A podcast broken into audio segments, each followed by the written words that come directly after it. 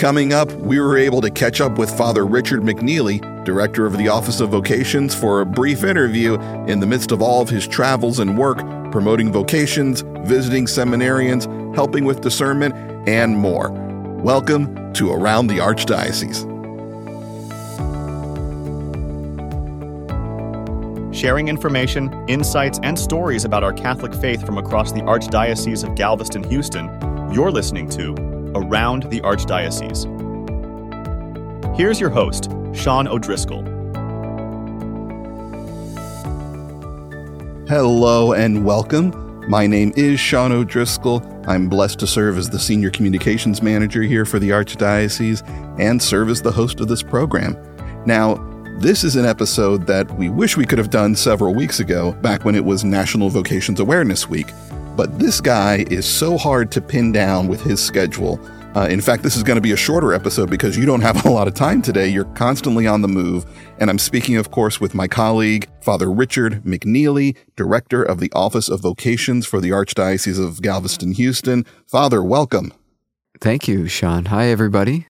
Thanks for spending time with us today. Yeah, it's it's good to be here. It probably was my fault that this is a little late because I was out of town on National Vocation Awareness Week, so we Okay. couldn't do this podcast. But you were out of town because, well, you, your position as the director encompasses quite a lot, if I understand correctly. What does a typical day look like for Or let me back up. Is there a typical day in the life of, of a vocations director? Yeah, there's probably not, uh, and it, it's it's good to point out that I am not just the director of the vocations office, uh, but I'm also the director of seminarians. So I spend a lot of time visiting seminarians, uh, managing is probably not the right word. Sometimes I refer to myself as like their manager in kind of like a, a baseball kind of way. Um, but I'm, you know, support. I'm somebody who follows up with them and kind of checks in on them, seeing how they're doing. Uh, we get an annual report from their seminaries, and not everybody's at St. Mary's. I think that's what confuses people. I think that that is confusing because we hear, well, there's a seminarian, but he's not over at St. Mary's. He's not here in town. So how is he still a seminarian for our diocese? Yeah, so seminaries are like schools, um, and we can send them out to various schools or seminaries. One of the things that's probably helpful to know is that the St. Mary Seminary only handles what we now call configuration stage, which is where they learn their theology. It's kind of like the graduate level of seminary. It's the seminary they go to before they get ordained, but it's not the seminary they usually start at. Some guys can start there if they've already um, met a lot of prerequisites and, and done a lot of work already. So this would be like a background in philosophy, basic theology before they are able to sort of get to, as you, that analogy of a graduate level study. Yeah, that's correct. Although we don't want to conflate all of what we do to just the academics, but it's definitely a part of it. So if you don't have a college degree, you can't go to St. Mary's yet. You really have to go somewhere else. But there's a lot of other work that they do in training the man how to pray and, and some of the basic rhythms and habits that a seminarian needs. They do that work at the at these other seminaries. We send to six seminaries in total, including St. Mary's. Wow. And and in that case, like, yeah, I was out of town. I think the week uh, before I was in Dallas. There's a seminary called Holy Trinity Seminary there at the University of Dallas, and then there's another seminary that we're sending to uh, in Conception, Missouri. It's part of a monastery, Conception Abbey, and uh, uh, yeah. So I was in Missouri, in rural Missouri, in Conception Abbey at their seminary when when we had National Vocation Awareness Week. So you're managing all the seminarians on top of if someone is curious about or says they feel a call towards the priesthood or religious life, that's also under your purview as well. Yeah, so we really we're an office. We like to say office of vocational discernment, and we're an office that really tries to accompany young people from kind of early stages of thinking about their vocation. And for men called to diocesan priesthood, we're going to accompany you all the way to ordination. So, I, I mean, the vocations office has been walking with some guys who are called to diocesan priesthood for like I don't know, 12 years by the time they get ordained. Yeah. So we really, you know, that's kind of a, one of the joys of being a vocation director. Some of these guys I really get to know well uh, because I've Well, as like as long as I've been in this office of vocations, they've been in seminary. Or I've known them, you know, because I reached out to them or they reached out to me in like 2018 when I started and now they're in seminary. And we're still you know in communication talking about their faith talking about their growth and trying to talk about how uh, god is really calling them to be that holy priest. So it's, it's a lot of fun in that sense. I get to know some people really well you get to accompany them on that journey which to have that continuity you know you become kind of that that physical embodiment uh, of of that uh, that dedication that promise you know that god will always be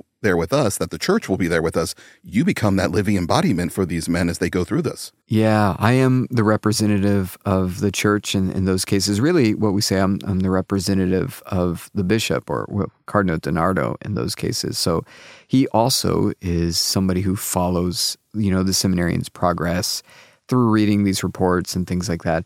But at the end of the day, uh, you know, he'll delegate a lot of that um, very grateful for his delegation. A lot of that falls to my responsibility, and I kind of report things to him. Um, so we both look at these seminarians, but I'm probably the one who's going to meet these seminarians annually or, or semi, what's twice a year, semi-annually, and, and things like that, and, and take care of them during the summers, um, so that we take that off of all the many uh, responsibilities that Cardinal DiNardo has to do. So you talk about this process and this journey. Um, I'm curious about your own journey and, and how you came to the priesthood. Is this something you always wanted or always thought about? I mean, we hear stories from some priests where, oh, I remember playing priest when I was young and my mother made me, you know, little vestments and I would, you know, act along all the motions that the priest was doing on the altar. Um, and yeah, I hear others who were, well, no, I, I hated CCE. I didn't like going to mass, but in both ways, God ended up calling them to the same vocation. What was your journey like? So we, um, in the vocations office, we really do walk with people from the initial stages of that journey. And for everybody who, you know, wants to be a priest or a sister, at some point there was a moment where they had to want to follow Christ, where they have to be a disciple. And so that that's kind of where we pick people up uh, men and women who are disciples trying to follow the Lord. We have a lot of resources in the vocation office to try to uh, reach them and help them further that journey of discipleship. And so for me, I didn't start discipleship until I was much older. I, I guess somehow um, it's it's funny uh, that I you know, I went to Catholic schools for all my life and things like that. But I guess I never really took my faith seriously until I was in college. And I started to have like stirrings uh, of like real desires to commit my life to Jesus. And a lot of that was in response to graces and, and just experiences of God's love that, um, yeah, I'll treasure for the rest of my life. I, I remember once, it was really like, um, a Good Friday where we had a new pastor, Father John Wire, was reading out of the diary of St. Faustina, and I heard Jesus tell me that he loved me so clearly. Um, I was crying in church uh, uncontrollably. Like I, I am embarrassed usually to cry, or certainly I was as a teenager. Um, I guess I might have been 21 at that time. Uh, still embarrassed, and uh, just, just yeah, I was so moved by the love of God. I think that's where my discipleship journey really started to take place. I had been taking my faith a little more seriously in college because I had some good friends who were trying to live their faith. They challenged me a lot, and I went to a Catholic college, um, and so there were some great classes. I was a philosophy major along with business, and and some of those philosophy classes really challenged me to think about deep questions in life, like what is happiness? What is the meaning of life? Who is God? How can I know He's real? Um, and how can I, um, you know, uh, what is my goal and how can I achieve it? So I, I guess those things all kind of uh, set me up for this conversion experience, um, a conversion of heart. And uh, from that time on, I really tried to live my life in a way that was like, I want God in my life and I want to follow Jesus. Uh, I want to know him. And I spent a lot of time doing that. So much like I remember after that conversion experience. I was uh, the kind of guy who would get people to pray the Chaplet of Divine Mercy at three o'clock. And uh, also, I, I, read St. Faustina's diary more than I read my textbooks. And so it didn't go well at finals time. I was kind of, you know, overboard. Um, but it all evened out. And I think at that point in my life, I started to really think about what is God asking me to do? What can I do for God? Because I know how much He loves me now and I want to love Him back. And it wasn't until that point that I really began to ask those questions. So I, I recognize that, you know, people are in a lot of different points in their faith. it, it is kind of a journey. Uh, hopefully it ends in heaven, not in hell. Um, but, you know, from the moment of baptism, those people are called and to, to, holiness, to God, to union with God. But they're also called and given a mission. And I, I guess that's the thing is that like they won't begin to really receive that mission until they've reached some of those prerequisites. They've got an open heart. They've started to follow the Lord.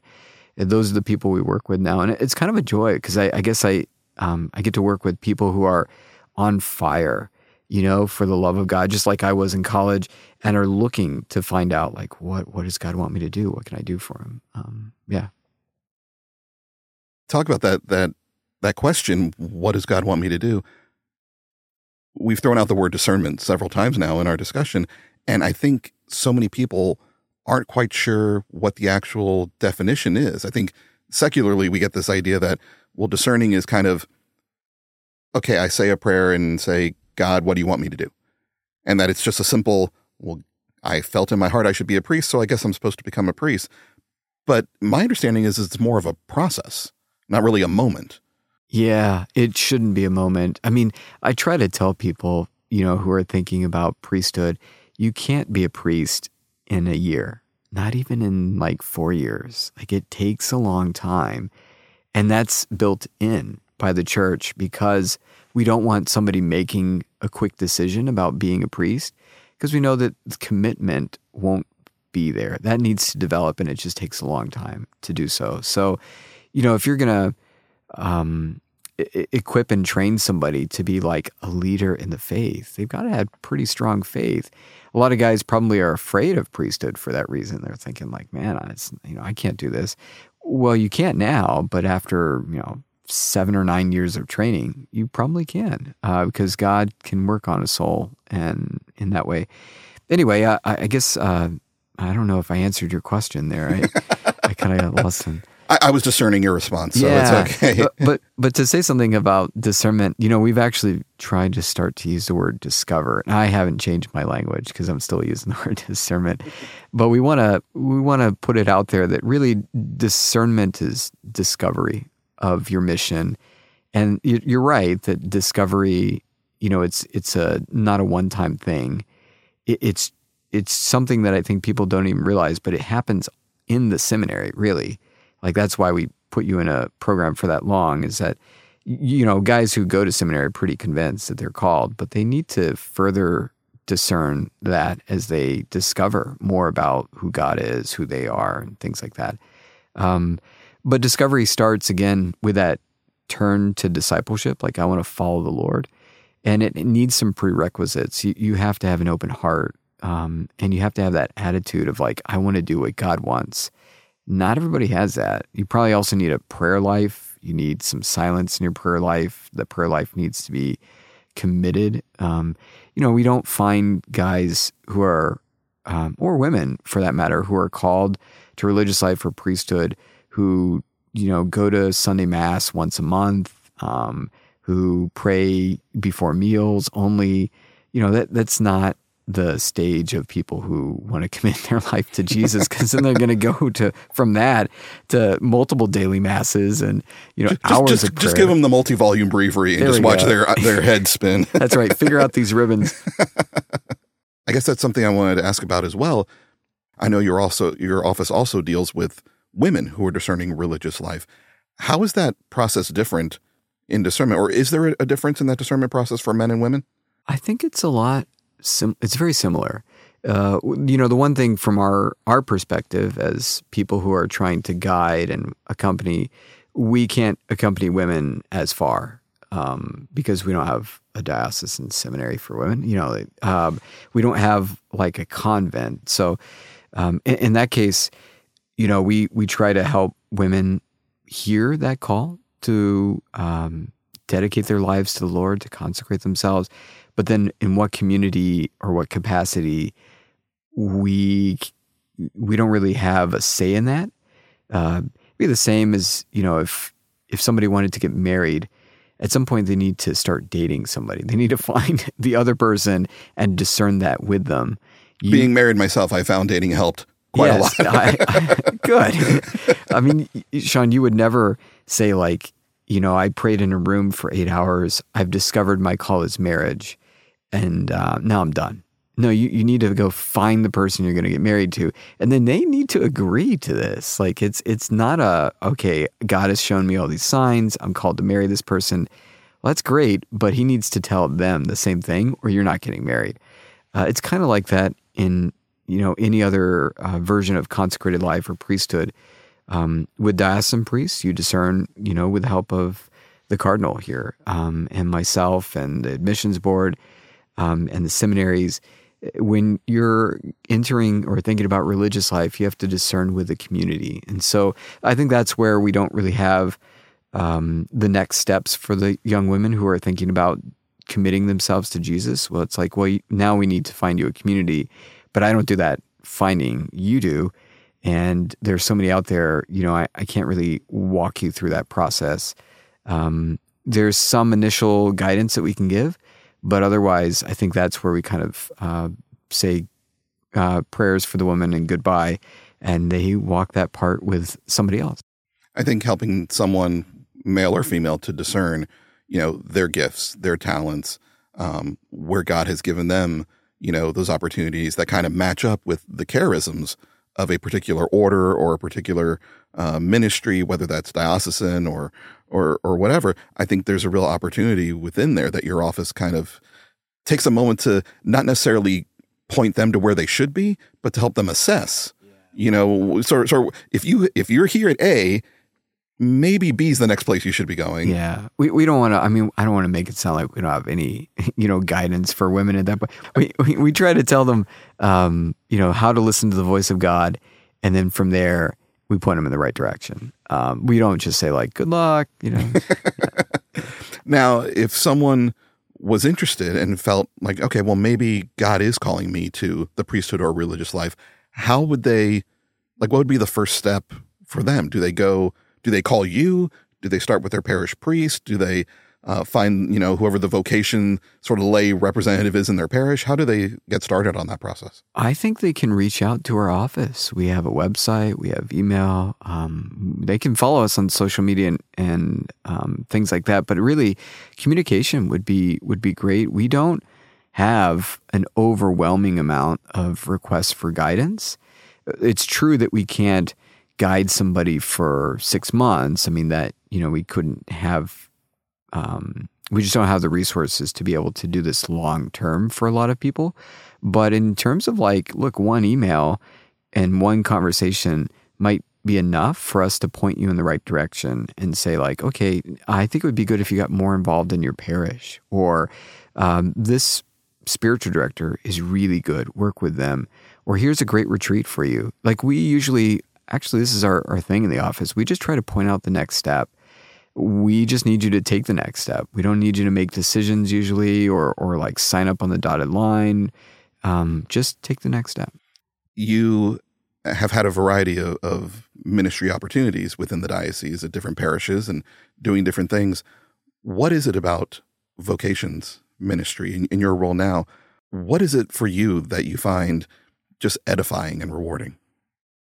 Like I said, working with seminarians, uh, watching them through that process is has been really beautiful. I mean, when I go to ordination, you know, I know how much um, went into that moment, how much suffering on the part of the man, how much waiting, um, how much change, how much grace, and and so those are really beautiful moments. Um, having worked with this man, and then finally being able to see uh, him receive that gift from the Lord is, is a tremendous joy. I think there are other uh, joys. I really enjoy working with the young church. I like to say, and, and maybe this is a, a, topic for you know some other time. Like there are some things I see that I think most people don't get to see. I know there are a lot of people out there who worry about the church. Um, maybe a, a, kind of a generation uh, above me, like uh, um, baby boomers or, or Gen Xers. Um, sometimes I hear them talk about vocations or the church, and there's a lot of crisis and urgency in their in their language. But I, when I look at the young church, I don't see that. I don't see a lot of um, room for fear or reasons to worry.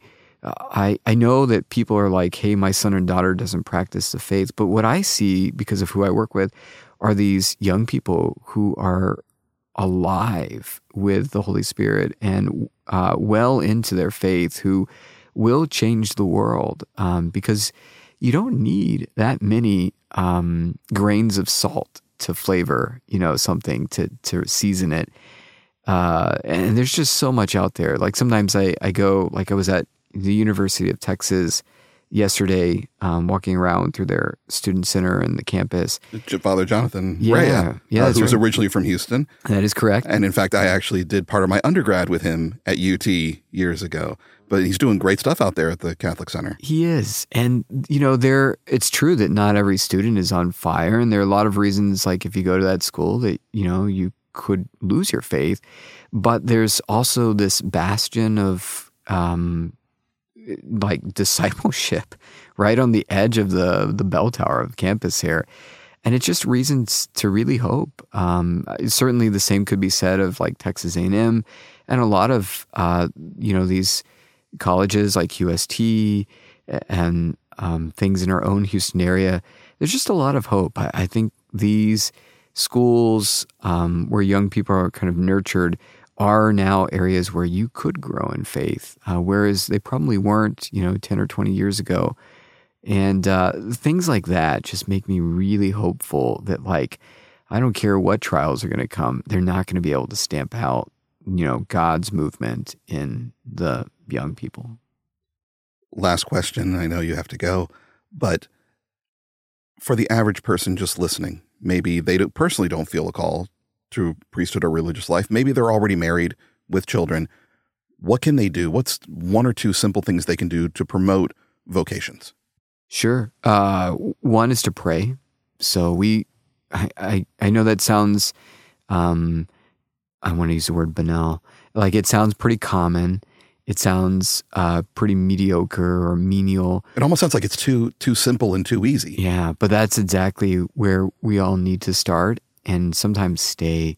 Prayer really is, uh, I mean, communion with God, beseeching God for things. That's where it starts and that's where it finishes. God is going to be the one who raises up uh, people to the priesthood. I don't give people their vocations, I don't call them. God does. So I, I really want to ask people to pray for this. Uh, certainly, their support in other ways is welcomed. Um, I mean, we do run off of things like uh, DSF or the Corpus Christi collection. Um, we're very grateful for all of our benefactors, including like the Scanlan Foundation, who helps us out so much. Uh, and there, there are probably some volunteer opportunities, to be honest, that, you know, as a parish, once a parish priest, I, I, knew that so many of the parishioners ran things. And, and here in the Chancery Department, we don't have people who run things other than the paid employees. And we're not enough. Like, we just can't do this alone. So, there are parish vocation committees, there are other opportunities to serve, and they could contact our office asking us, hey, how can, how can I serve? We'd love uh, for people to collaborate with.